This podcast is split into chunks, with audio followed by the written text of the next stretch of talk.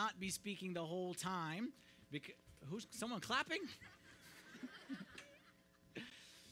the least exciting thing is that I will not be speaking the whole time, okay? Because what we're going to be doing today, as we uh, mentioned before, is we've been having this series on uh, adventures in love, sex, and dating. And for the past five weeks, we have talked about everything that you need to know for about love, about sex, and about dating, and what it takes as a single person to get to that right place in marriage. And I've told y'all so many times about my high, high, high view of marriage, and that's why we're doing this series. Now, over the course of those weeks, y'all had lots of questions, because obviously this subject isn't one that we hear about necessarily every week in most churches. So we said we would do is we would gather all the questions together, and we would have a session at the end where uh, we would bring back our wonderful speakers and their even more wonderful spouses, their wives, because it's very easy for the husband to stand up here and say all kinds of stuff, and then you can ask the wife what they say is really true or not. All right. So what we're going to do is we have accumulated 15 questions. Okay, and, and I, I apologize if we didn't answer everyone's question, but there was just too many, and even I consolidated some even to get to this point. And we're going to direct each question to one of the uh, panel speakers. But as you see, they have individual microphones. I have this thing, so I can chime in whenever I want, which I probably will. Okay. Um, so that's kind of how it's going to go. Okay. I'm the moderator here for today. So we're going to start off. Let's see. Start off with a question for Mr. Oh, I'll introduce everyone. I'm sorry. First, we need to introduce. So over here we have uh, Michael. Okay, everyone knows Michael and his lovely wife Sarah. Big hand for them. Been married how many years? Been married five years, okay. Then we have uh, Mr. Kurt right here and his lovely wife Susan. Big hand for them. Been married how many years? 20 years in a month. 20 years. Give him another hand, okay? And here we have the fairest of them all, my lovely wife Marianne, okay, who you hear me speak about all the time. And we've been married how long, Marianne? 14 and a half. 14 and a half, okay? We're still counting in halves. All right, let's start here. We're going to start off with Kurt. A question from a gentleman, which says How can men still become the head of the household and the priest of the home when having to take on more of the household responsibilities or not necessarily being the breadwinner? So, um, being the head of the household, I'm, I'm yeah, it's a little more stressful with my wife up here next to me. it was easier when I when I was up here just looking out across the audience. It's a little tougher with Susan, and she I'm in within arm's reach here. Um, being the head of the house, especially as a male, is more about leadership. It's not about how we divvy up the responsibilities. And over the years, Susan and I have really had to work through this. It's not a 50 50 split. Through periods of our marriage and periods of our life, it's changed. Sometimes, you know, Susan is doing more in the household, sometimes I'm doing more in the household.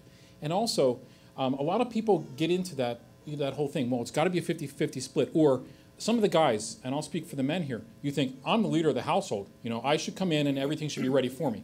My slippers should be ready. You know, I should have a cup of coffee. That's not the way that it is. I mean, uh, marriage is very, very much a, a relationship. And one of the things that we talked about, and particularly when I, when I gave my talk, it was the whole attitude of a servant's attitude. And that's really what it comes down to. The best leaders, as we saw through our, our Lord and Savior Jesus Christ, are those who serve. And to be a man of the household, it doesn't matter if you're not bringing in as much money as your wife or you're doing more around the house. It's really about the attitude that you're doing it with. It's having that servant's heart, that servant's attitude. And that's the key. And, and if you remember from the, the talk, there was a cycle. There was the more you serve your wife, the more your wife is going to honor you and respect you. And then the easier it is to, to lead and to serve. Because in a leadership role, the guys, we have the responsibility. When we stand before the judgment seat, okay, it's not about who served, who brought in the money. God will look to the man and say, I gave you the responsible role. You are the responsible party. And so it is really up to us, again, having that servant's heart, and making sure that we know that ultimately we are the one who are responsible for the spiritual growth of our family. And when we stand before our Lord and Savior Jesus Christ, that is our responsibility. We can't shirk that. I mean, that is God given responsibility. If you want to go against what's in the Bible, and it's very, very clearly written in the Bible, then you've got to throw out a bunch of other stuff in the Bible, and that's not the way that it goes. So I think that Uh, the real take home is it doesn't come down to how much you're doing, how much you're bringing in. Again, it's more of a God given role, and the responsibility sits on our shoulders. And for the wives, this is very freeing. Um, when we have, when we make big decisions in the household, I don't make the sole decisions. It's a Susan and I. We are a team. We make decisions regarding the, ch- the children, the expenses, um, our spiritual growth, all those things. It's a tag team. But ultimately, I am the one who has to make the decision. Okay, if, if we're kind of wavering back and forth. Susan's opinion weighs more than anything. But before God, I have to stand before God and say, this is what we decided. It is on me. And so hopefully that answers the kind of the meat of the question. Thank you, Kurt. All right, we'll go for uh, one for the ladies. Okay, for Marianne here. Is it appropriate for a girl to ask a guy out? If not, how does a girl show a guy she's interested? Now, obviously, this question's from Marianne because obviously Marianne was chased. so Marianne's an expert on you. So, contrary to what Abuna just said, now I get to contradict, speak the truth. Um, I uh, think if you're chasing him before you get married, you're probably going to be chasing him your whole entire married life together. So I don't think it's a good idea. Um, I know it's just my opinion. The other thing I think about is guys, God created them with this need to chase. That's why they like to hunt and, and they, they like to, to pursue. They have this need to pursue. And so if we take that away from them, then um, I feel like it, it, could be crushing to them when you're married. So it, it would affect your marriage. And it's I think God gave them that need because He created them to do the pursuing. But the second part of that question was well, how do you show a guy you're interested? So again, I wouldn't I would stay away from showing a particular guy I am interested in you, but that doesn't mean not putting yourself out there in whatever way that may be. So it may be coming to church, getting really involved in church and and letting it spark a relationship spark that way. So it doesn't mean just staying in your room, closing the door and just waiting for Mr. Right to come or even my opinion on dating sites. I'm totally okay with that, but as long as you're not the one pursuing the guy, like you just put yourself out there and, and let God kind of um, bring the right godly man into your life. And, and what, I'll, what I'll just kind of throw in everything that we're talking about here today, there's no right answer. Okay, we're, we're sharing our opinion. So Marianne shared her opinion right there. And I agree with Marianne's opinion on like girls asking out guys, but we're not saying it's wrong we're not saying it's wrong for a girl to ask a guy out. But what Marianne is saying, and I am reiterating what she said at the beginning, is that guys are not usually motivated except in the dating period. So, ladies, single ladies, if you're chasing him when you're single and dating, you will chase him most likely the rest of your marriage. Because if you taught him from the beginning that he can do nothing and you're going to be the leader, then he's going to continue in that pattern. Like what I'm saying, whatever he is pursuing and dating is going to take a step down in marriage. That's just a fact. Okay, that's just how we men are. So if you in the beginning let him off the hook, and and you're the one pursuing him, then you're going to continue most likely in that pattern of chasing him around. Is it wrong? No, it's not wrong. Is it sin? No, it's not sin. Does that mean God can't bless? No, it doesn't mean God can't bless. But we're just sharing our opinion from our experience. Okay. All the questions be that way. All right. Um, Michael question for Mr. Michael. Michael gave the the talk. Okay, so obviously we had lots of questions on the talk. And this one is really reiterating something that Michael said, but I think it's good to kind of clarify it even more bluntly. If I'm engaged and fully committed to my bride to be, what's wrong with having sex before the big day, especially if it's just months away? Okay.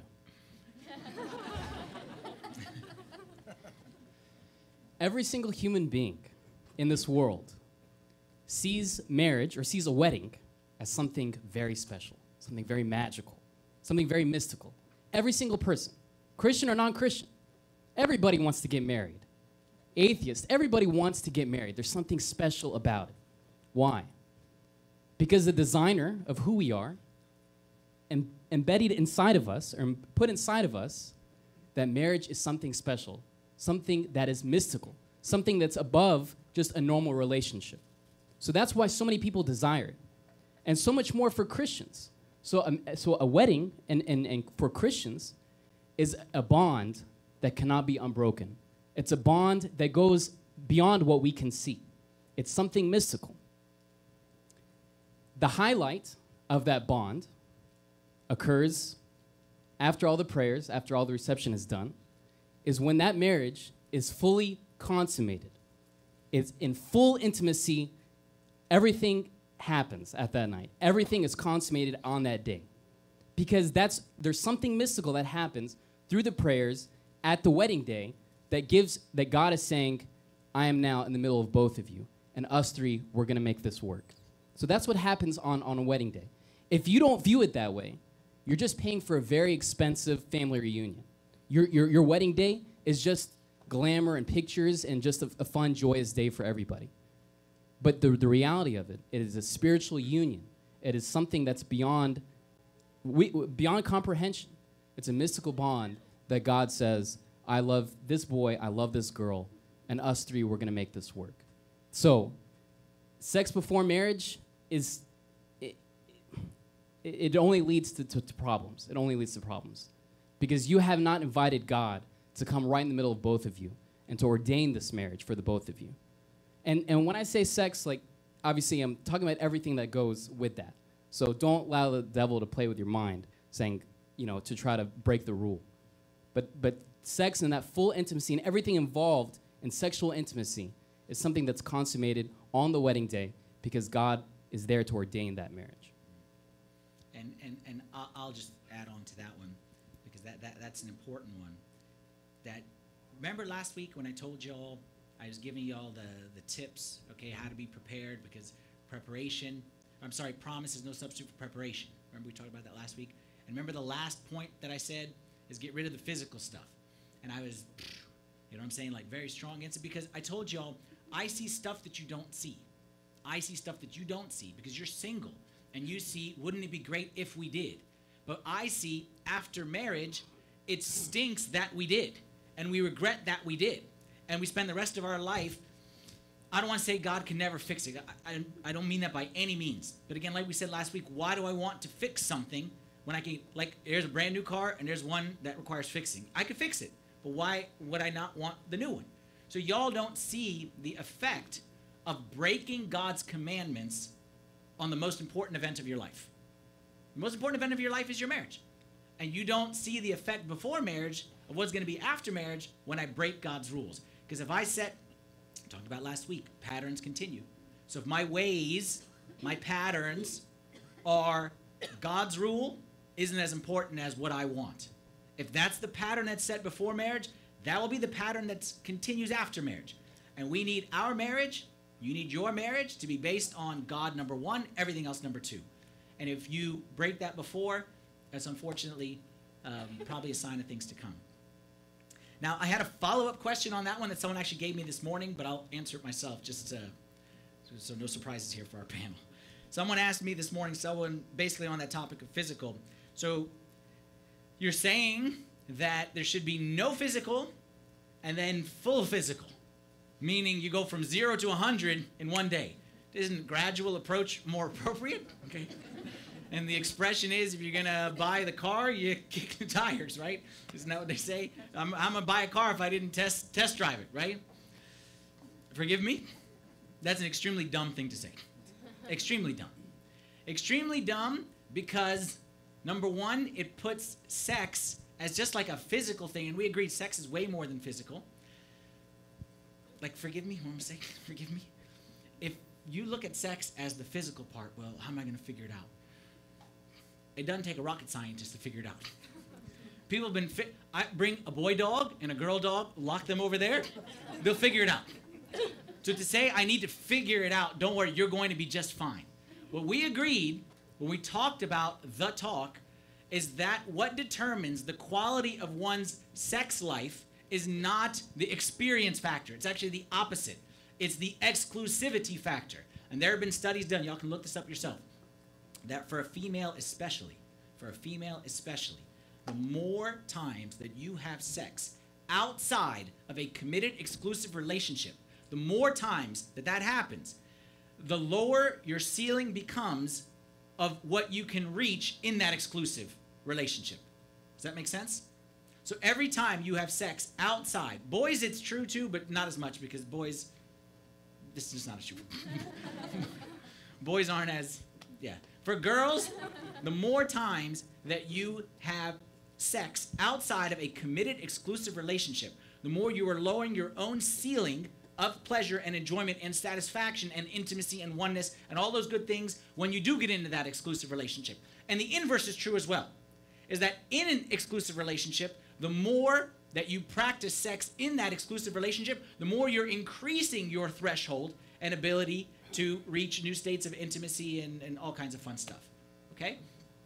We good on that one? If anyone has like a like a follow up on or like ask for clarification, like like you can like raise your hand and let me know. We're informal here today, but just want to be clear on that. Okay?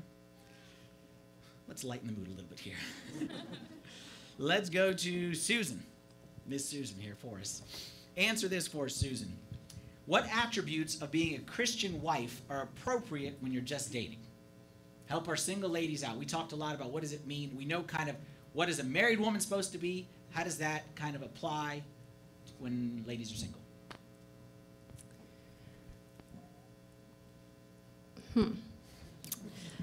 I I got married very young, so uh, Kurt and I spent the whole first year of our marriage figuring out how to communicate. It wasn't really pretty, I have to confess. I do feel like being a really good communicator who can respectfully communicate to somebody is really, really important. Um, I feel like any opportunity that you have to to be flexible, to serve, so that it's not always about I can have things in my own time when I want to. Because when we're single, that's what we can do. You know, we are in charge of all of the details of our life. So I feel like opportunities like that really give us a chance to build that servant's heart.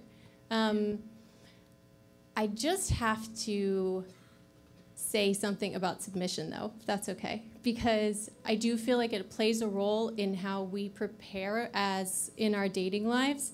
That submission is not that you are, you know, the CEO of your company and you're independent and you live on your own and you make all those all your own decisions and everything else then all of a sudden you become a doormat in marriage and you are saying okay you make all the decisions and yes sir and uh, ob- obedience and all this other stuff that's when we talk about it and we read scripture, sometimes that's a perception that we end up with.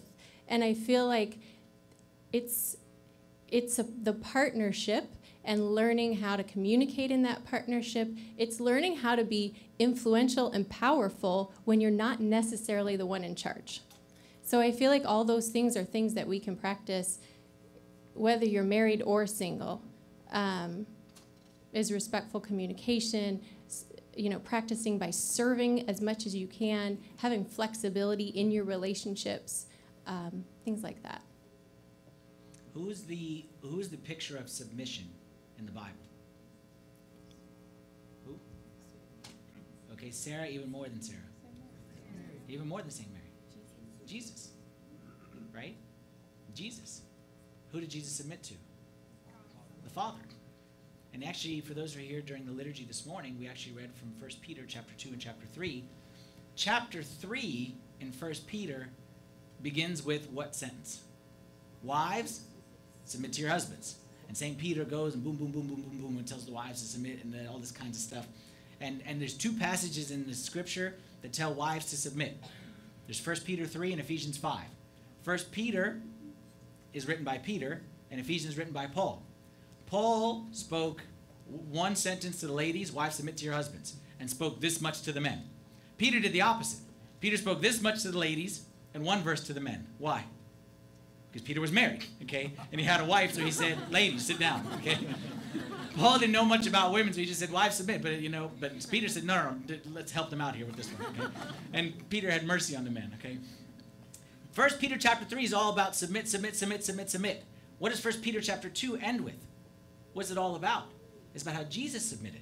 And it said that when he was reviled, he did not revile in return. When he suffered, he did not threaten, but he committed himself to him who judges righteously. Meaning, he submitted himself to the Father, and he submitted to his will, even though it wasn't fair, even though it didn't seem right. Like, the Father's up there and the Holy Spirit, and they're like hanging out and having a good time, and I'm down here suffering. But he submitted himself to the Father. So, like Susan is saying, we talk about submission. We're talking about laying down one's life, but not in a weak way, actually in a strong way. Like Jesus showed strength when he submitted, not, not weakness. Okay? And I always tell ladies to that one, what does a girl do, okay, when she's single to prepare for, for marriage? I'll give you a very simple one, ladies. And it's actually based on that same passage from 1 Peter chapter 3. Is you should be as beautiful as you can when you're single. That should be your number one focus, to make yourself as beautiful as possible. But as the scripture teaches us, beauty isn't hair and, and necklace and earrings and, and makeup. Beauty is what? Is the inner beauty. You should you should make yourself the most beautiful, attractive woman in the world. And that actually ties with Marianne. You want to, uh, what should I do? Should I ask a boy out? Don't ask a boy out. Make it yourself so beautiful that boy doesn't see anyone else except you. And how you make yourself beautiful? By inner peace, by a submissive spirit. A peaceable spirit is what Peter says. If you want further detail, go read 1 Peter chapter 3 from verse 1 to like verse 6 or 7 or something like that. And make yourself the most beautiful knockout babe in the whole town. Okay, but make sure it's the right kind of beauty. Okay? This next question I'm going to answer myself because it's a married person asking a little bit of a delicate question, so I want to be clear on this one. This is a married person saying, What if previous to your marriage you were dating someone else for a long time?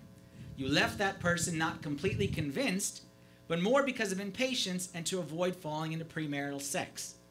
And this guilt that you may have possibly made a mistake by breaking up that previous relationship is haunting you in your current marriage, especially when things get tough. Parentheses, and they do a lot. Especially if you feel if you felt total love in your previous dating relationship and feel no love in your married relationship, how do you deal with that? So that was one sentence, okay, that the person wrote. Okay, I tried to break it up a little bit, but basically what the person is saying, I was dating someone, and then I broke up with that person. But I love that person. And I feel like I made a mistake breaking up with them. Now I married someone else, and I'm comparing this to that, thinking I made a mistake. I wish I had married that. Okay, you see where the question's going?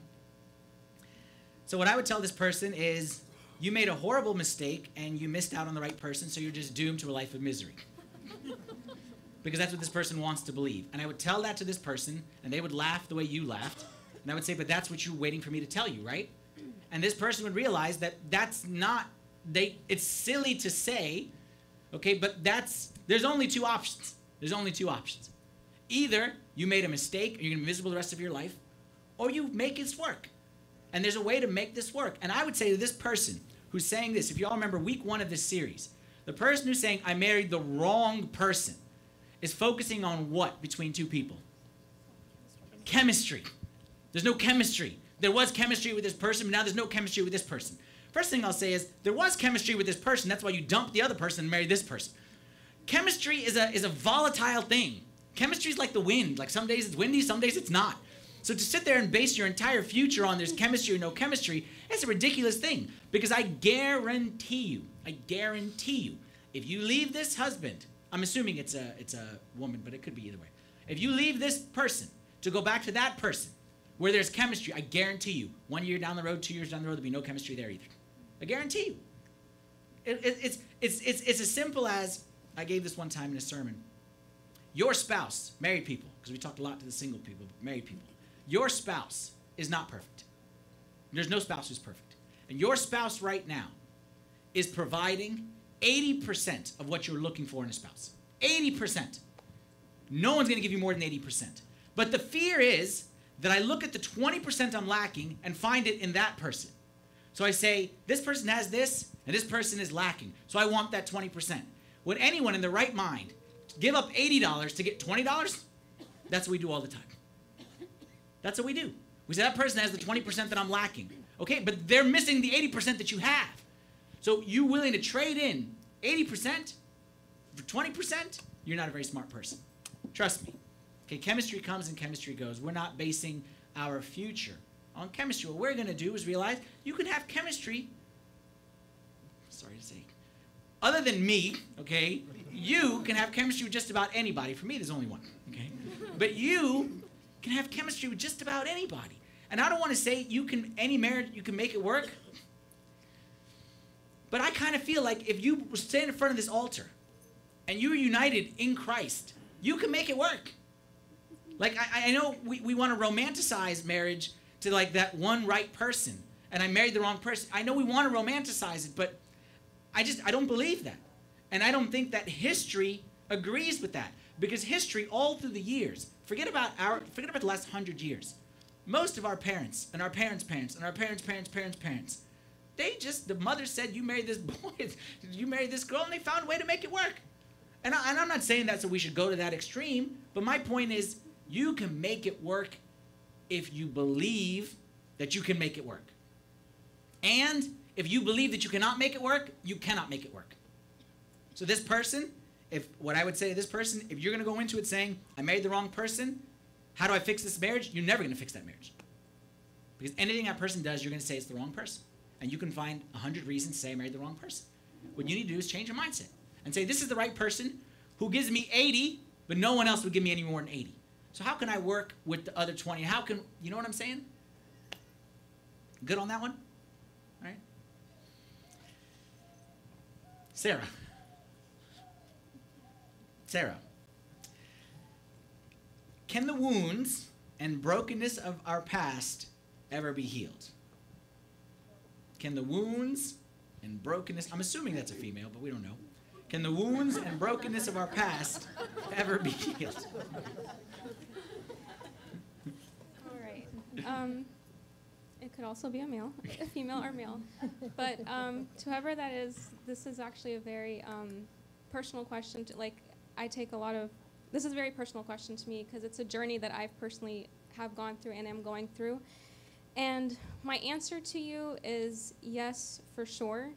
Um, but, sorry, um, but I actually wanted to have the Bible tell you that it's a yes for sure. And I want to read a little, just a couple verses here and there from Isaiah chapter 61, because this is like my life um, chapter right here that I literally read to myself every single morning almost to remind myself and to hold on to that hope and that promise. Um, in Isaiah 61, it starts off in verse 1. Um, I'm going to like skip around, so just, you know, bear with me. Um, it says, He has sent me to bind up the brokenhearted, to proclaim freedom for the captives, and release from darkness for the prisoners. I'm going to skip down to verse 3 to bestow on them a crown of beauty instead of ashes, the oil of joy instead of mourning, and a garment of praise instead of a spirit of despair. If you skip down to verse 7, it says, Instead of your shame, you will receive a double portion, and instead of disgrace, you will rejoice in your inheritance. And so you will inherit a double portion in your land, and everlasting joy will be yours.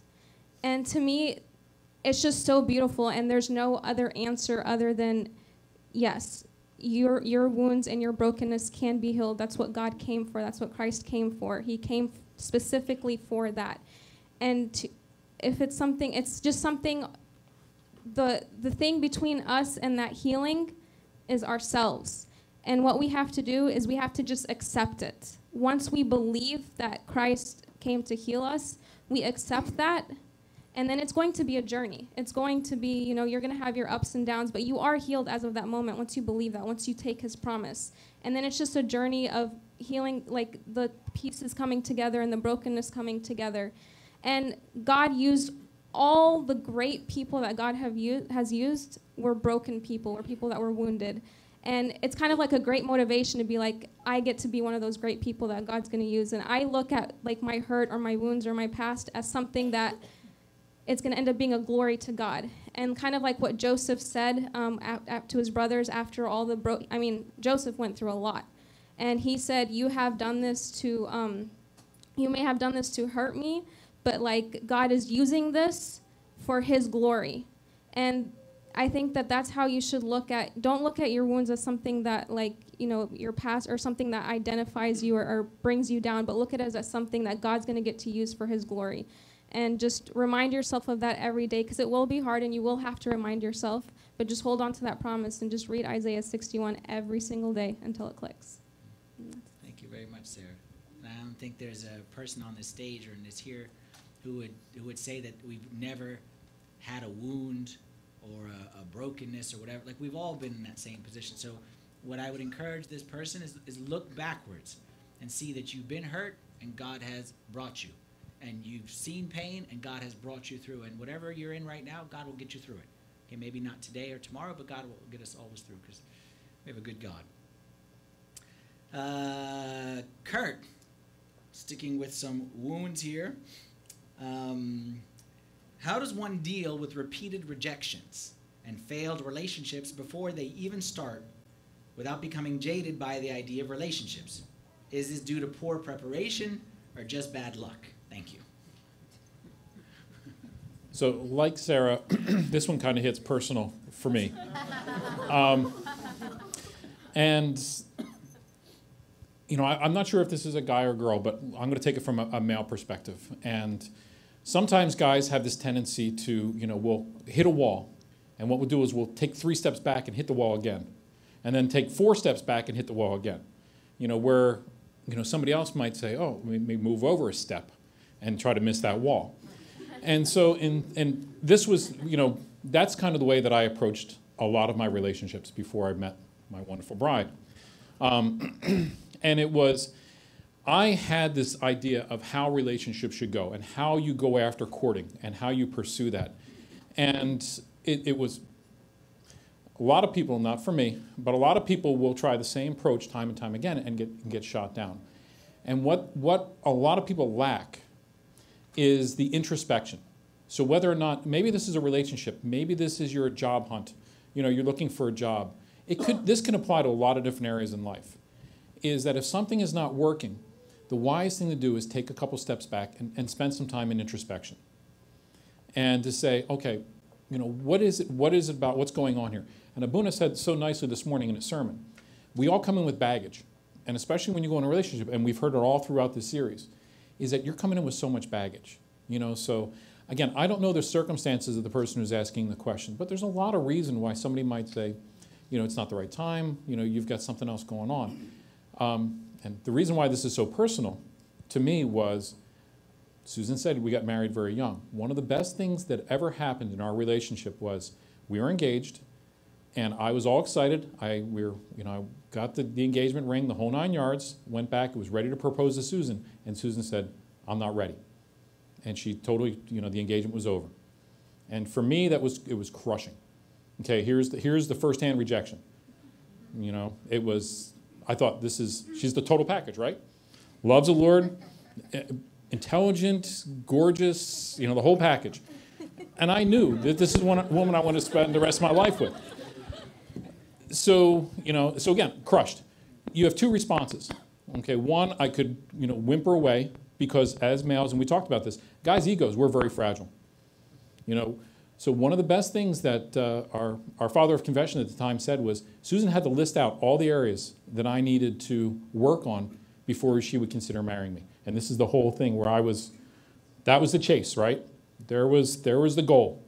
And so I, the, excuse me, guys or anybody, you got to look at multiple areas of your life. Again, whether it's job or, or relationship. Are you there, or where you need to be spiritually? Are, where you, are you where you need to be emotionally? Educationally? Are you ready for guys to be the leader of that household? Okay, I was not there. Okay, I was not there. I was not financially ready to support a family. And in the wisdom, Susan saw it, her parents saw it, Abuna saw it and said, You need to take a step back. And, and this is what I'm going to encourage these folks who are running up into these roadblocks in these relationships is take a step back. Okay? Understand, and this comes back to submission, what Abuna was talking about just a moment ago, was you got to submit to God and say, God, I don't understand. I don't get this. It doesn't make sense to me. I didn't understand why Susan didn't want to marry me. Hindsight now, you know, 20 years later, it was the best thing that could have ever happened you've, you've got to take that submissive attitude where, you know, our mind is not your mind, God. And Sarah was just talking about in Isaiah. You know, God, we have to trust you. You know what's best for us. When it's time, when the right person is there, you will open up those doors. In the meantime, I will do my part. Okay, you don't sit idle. You don't sit back and do nothing. You do your part. You get yourself right with God. get your emotions ready, educational, spiritual, all those pieces and parts, so that you are the best partner that you could possibly be. That was a great answer. And that, if y'all remember when Michael spoke, he's speaking to the gentleman, okay, but it applies to all. Is I was so happy when Michael said that some of us need to just take a six month break from dating. And I was so happy that a couple people actually came to me and said, you know what, that's me. I need to take that, that six, both guys and girls came to me and said, you know what, I know I'm not ready right now, and anything that I get into right now, I'm just gonna mess it up. So I'm gonna take that six months break. And what I'm gonna say to you is this, this is what I told the people who told me that. The minute you say, like Kurt said, I keep hitting this wall, I need to take a step back, work on myself, and then come back in the game six months later, a year later. The minute you say that, I guarantee you, the minute you say that, you're gonna walk out these doors, you know who you're gonna run into? Mr. Right. Or Miss Right. For sure. The minute you say, I'm gonna take six months to fix myself, for sure, you're gonna run into someone who you're thoroughly convinced is the right person. You're gonna have every temptation to say, okay, it worked. and that's a mistake. Because if they're Mr. Right, they'll be there in six months. And if they're Miss Right, they'll be there in six months. And I'll tell you what, if they are Mr. Right and you're not Miss Right, you're going to screw it up. So you're in, it's in your best interest to fix yourself so that when you go to Mr. Right or Miss Right or whatever it may be, then you can be healthy in that relationship. Okay? Marianne, how do you deal with loneliness when you're single? Well, that's a perfect question after what Abuna just said. Um, I think that we have to not be afraid of loneliness. We have to accept loneliness because sometimes it's during those lonely times that God works on us to prepare us for marriage. So, of course, we say community is really important. But if you're that type of person that there's one night and you don't have plans, or two nights and you just are texting people and trying to make plans, that's that's God is closing the doors for your plans because He wants you to be a little lonely. Um, so we we shouldn't be scared of the loneliness. Um, I know uh, before Abuna and I got uh, together, I was a consultant and I was living in a hotel in Detroit, and it was lonely. It was a really, really lonely time. And I remember telling God, God, I'm lonely. And I remember Him clearly telling me, I know, and you will be lonely for the next three or four months, but I have a purpose to the loneliness. So It'll all be worth it in the end. and and it was.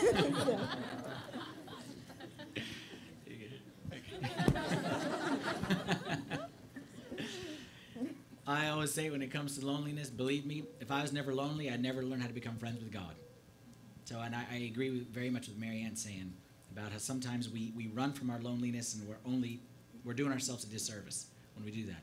Let God, like, let God make you a little lonely. Like, wrestle with it a little bit. Don't, don't always be running to, to escape your loneliness. Can I say something? Please do. Um, we had chatted a little bit too, and one of the things Sarah had mentioned was that sometimes we have this um, this perception that we struggle with loneliness when we're single, and then we get married, and then we're never lonely again, and that is not true at all.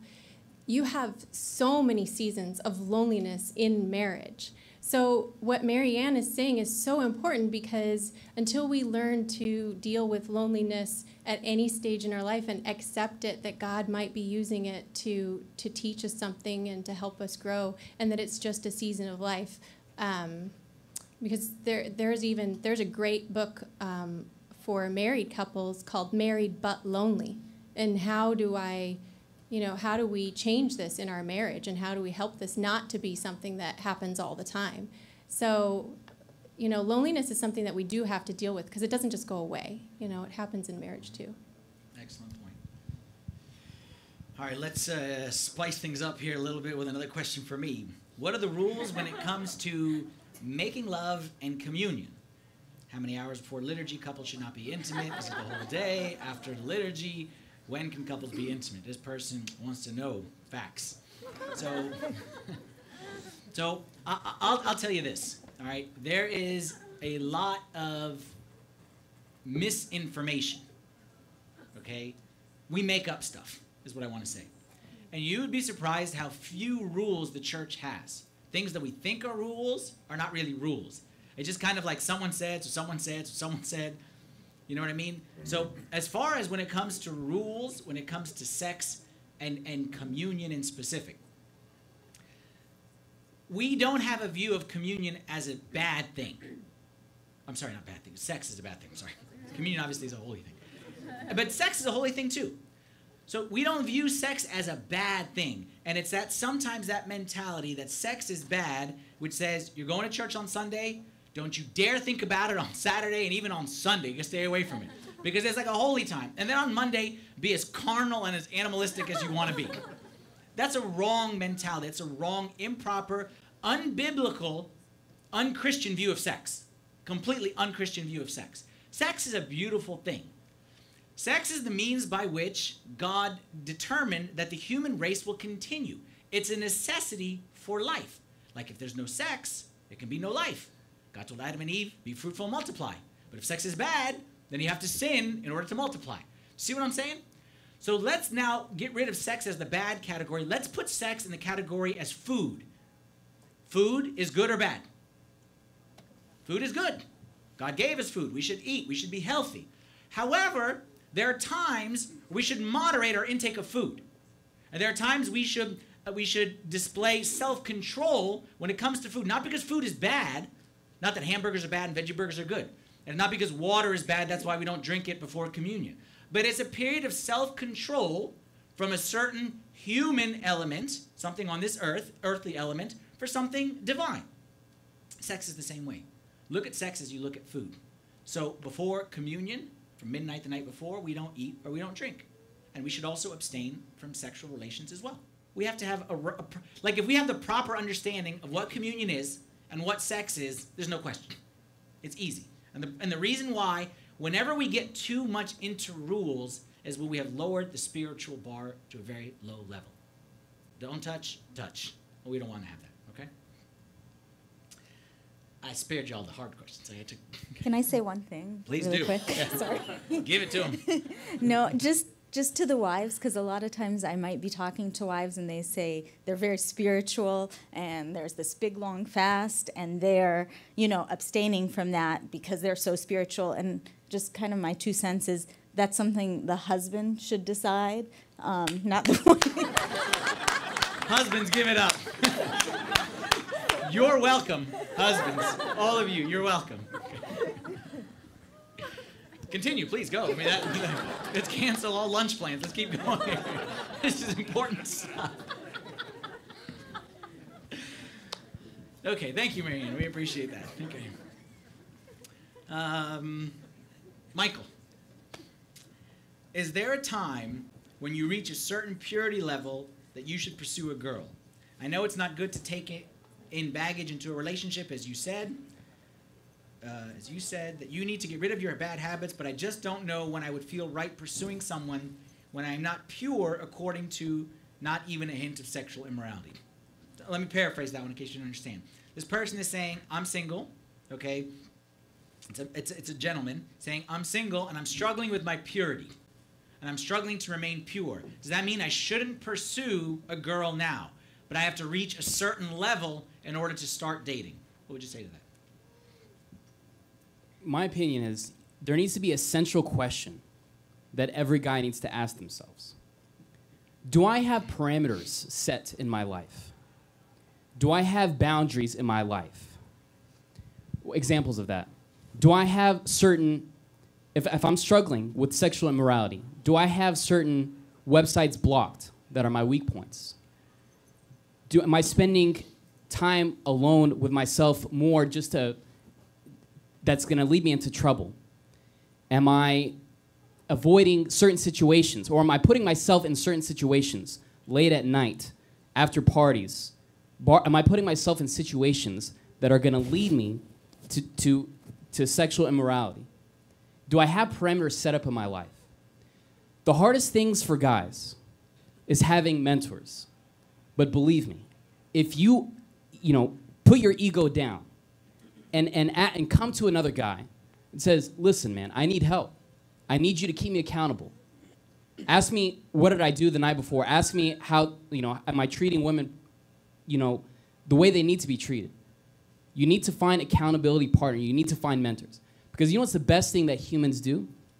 self deception. We are amazing at deceiving ourselves all the time. So, unless I have somebody from outside the box, outside of my life, taking a look at me, if, if I don't have that, I'm going to continue to bury myself into a deeper hole. Of, and, and, I, and I'm going to convince myself what I'm doing is not bad. It's, it's not sexual immoral. It's fine. It's a little fun, fun and games here and there. You'll convince yourself with that until it's gospel in your head. So you have to have a mentor. You have to have somebody outside. And unless you put your ego down and, and take a step and be a man and find a mentor, somebody that can keep you accountable, if you don't do that, you're going to keep on digging yourself into a hole and deceiving yourself deeper and deeper. Thank you, Michael. And I'll, and I'll just I'll throw in this. This question is too general to be answered specifically, okay? Because it's, it's really too difficult. But I would say this: most likely, this person, by the fact that they're asking this question, shows that they're on the right path. Okay? And I would say to this person that they're struggling with guilt because they're not perfect. You're not going to be perfect before you get married. You're not going to be perfect. But are you, like Michael said, are you striving? Are you pushing? Are you are you going in the right direction? And as long as you are, then again, I'm not answering any specifics here. But I would say this person is probably a lot closer than they think they are. Okay, just because the mere fact that they are the one who the one who the answer is no is the one who's living that life and isn't even cognizant of it. Okay? Please. So one of the other things. One of the other pieces too is um, when you do go back into the dating scene in this kind of circumstances. Michael was talking about boundaries. You got to be careful about the circumstances in which you are moving towards interacting with somebody from the other opposite sex, and this goes for guys and girls. Um, group activities, very much safer. You know, especially because there is this. You know, we as Wuna was talking about sex is a wonderful thing, and we have hormones. And when you find the right person, I mean, you know, things start going, and things might progress more quickly than you want them to. And so you got to be careful. Don't put yourself in a situation where you're going to, if, especially if you know you have a weakness, where you're going to be tempted to stumble. And that's why, you know, highly encourage group outings where you can really get to know people, get to understand personalities. Um, and this could even go back to the question that I answered in terms of, you know, maybe you don't know the person as well as you think you do when you go in and you approach them for a date. And the reason you're getting rejected is because, you know, you read the signals totally wrong. You know, and the, the group thing is a, it's a safer way to, to approach things, again, when you're ready. Um, so I think the self-awareness is huge. And especially guys, I mean, Michael talked about your queen. Are you ready to treat the woman that you're pursuing as your queen? And that means holding her purity above anything else, above all your carnal desires. And they will be there. You just got to really be, be careful to curb that. And society and, and mass media and things does nothing to help us, only urges us on. And be really, really careful. All right, we got two more questions to go. And then I'm going to, actually, I'm going to do one more question. This for the ladies. And then I'm going to see if anyone on the panel has any final thoughts they want to add. Okay, just in case something came up that you all want to add. But I'm going to ask one question, ladies, then I'm going to answer the last question myself here. Ladies, I don't know who wants to answer this one. As a female and newly married, how can I become more comfortable in my sexuality and with my body? Growing up Christian and Middle Eastern, everything was haram. Okay? Not haram, if you don't understand, it's an Arabic word that basically means like bad, shameful, like, yeah, like don't talk about it, don't, like, shh. We don't, we don't talk about that stuff, okay? Everything was labeled as, as shameful. But how do I now change that mentality? Would there have been something I could have done to prepare my mind when I was single? The standard answer of God created it and it's beautiful doesn't seem to help. Ladies, help out our sister here.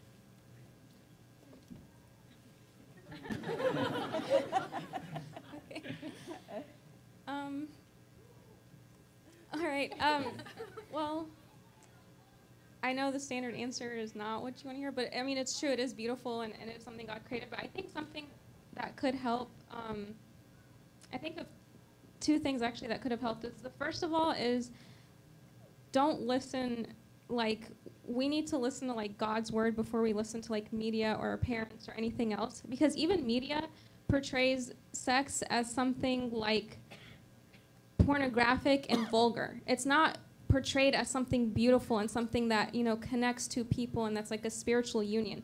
Like you know there's things out there like what we see on the media and like 50 shades of gray and all this kind of stuff. It's put out there making it something like very pornographic and very vulgar and that's just how sex is portrayed. Even like like it's not showing the beauty of it.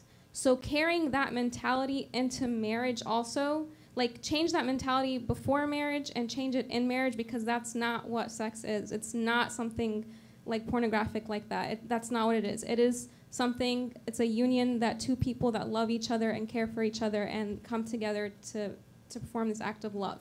So all those other words for sex all those other thoughts about sex like don't listen to that and i think that's part of the reason why our mentality of it is kind of like bad also Yeah. Um, I'm going to be a little rebellious here. I had a friend, and um, she, I think, should have been born like in the, I don't even know. She should have been an adult in the 1950s because she was just the cutest little thing.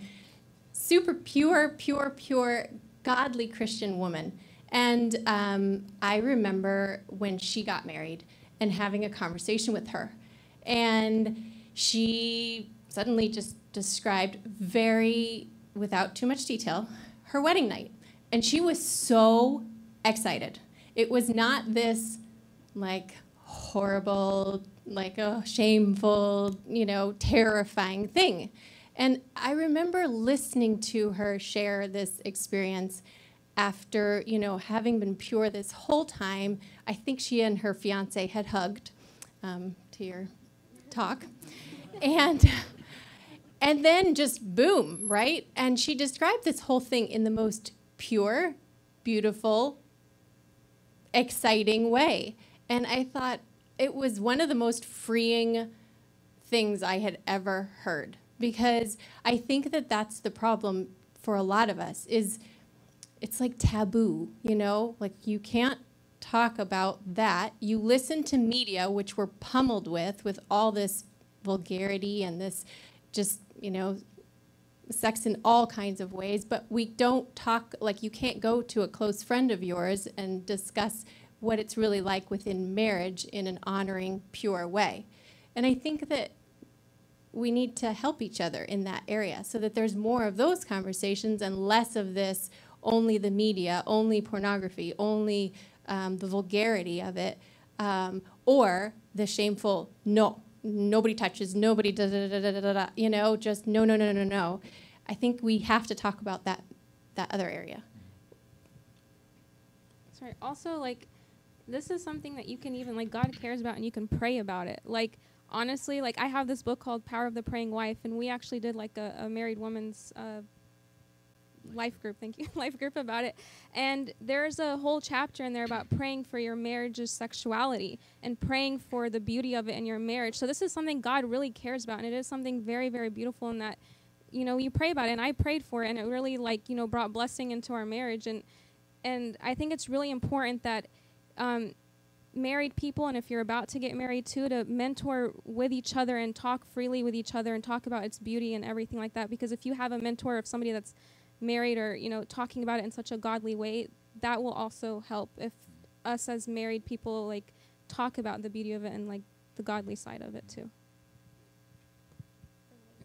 I know. I, I know it's for the ladies. Married men.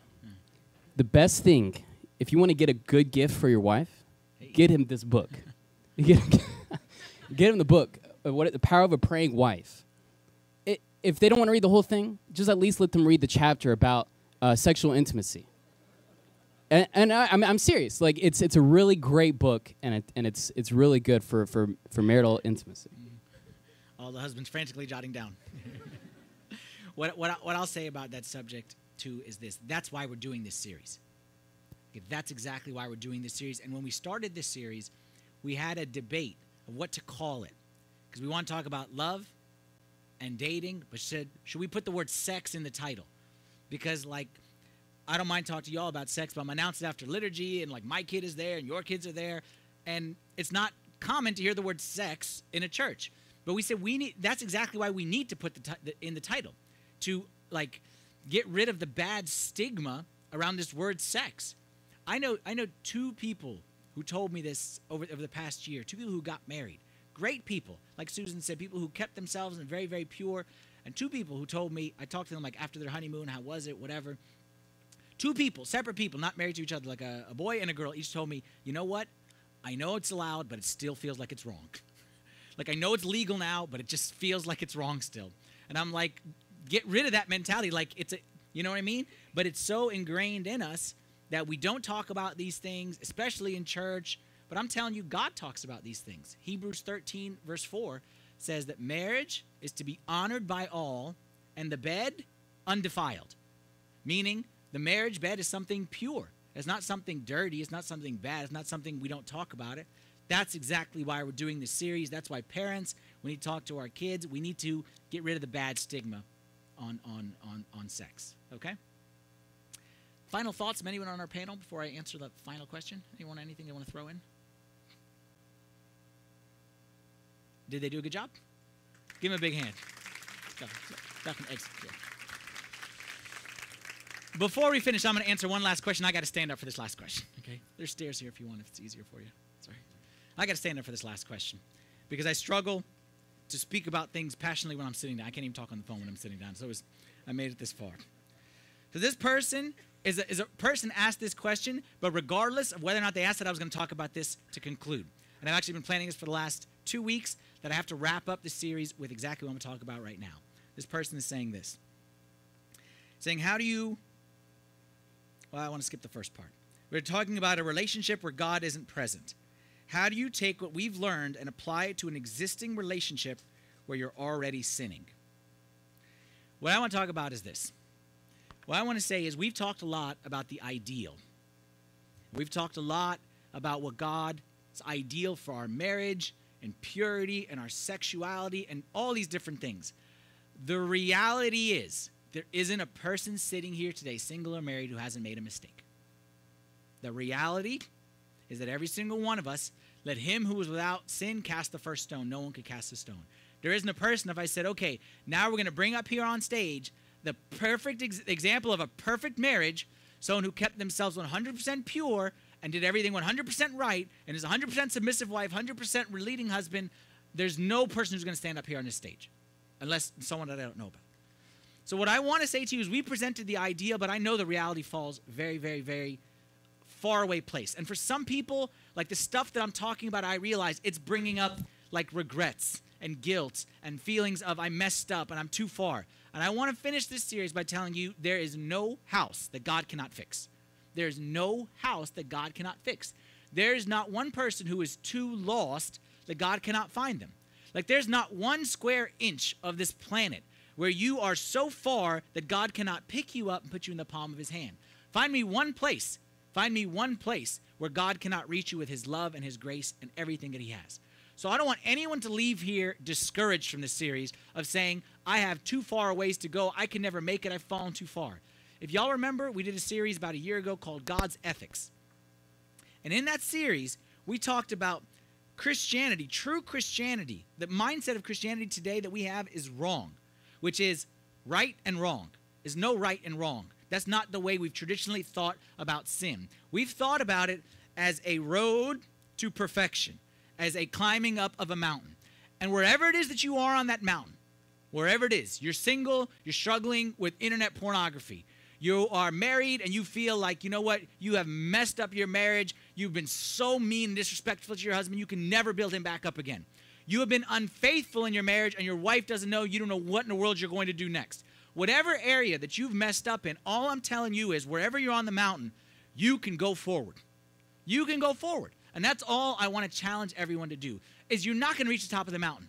You're not going to reach the top of the mountain today or tomorrow or next day, but can you take a step? Yes, the answer is yes. You could take a step wherever it is that you are. No one's allowed to leave here feeling guilty. No one's allowed to leave here feeling like there's no hope for me in my singleness or my, in my dating. Everyone who's up here, and I, I think I, I commend them because they, they were fantastic in sharing not just their strengths but their weaknesses. And not just saying that successes but also our failures. And I'm telling you that no one person is beyond God's ability to correct and fix, but we have to be honest and we have to take a step up that mountain. Can we agree on that? Can you promise me that no one is feeling guilty and that if you are feeling guilty, you come talk about it and you'll see that just like feeling guilty about your mistakes is like going to the hospital and saying, I feel like I can't go to the doctor. Why? Because I'm too sick. He's going to be ashamed of me for being so sick. No, that's actually what his job is, is to heal the sick.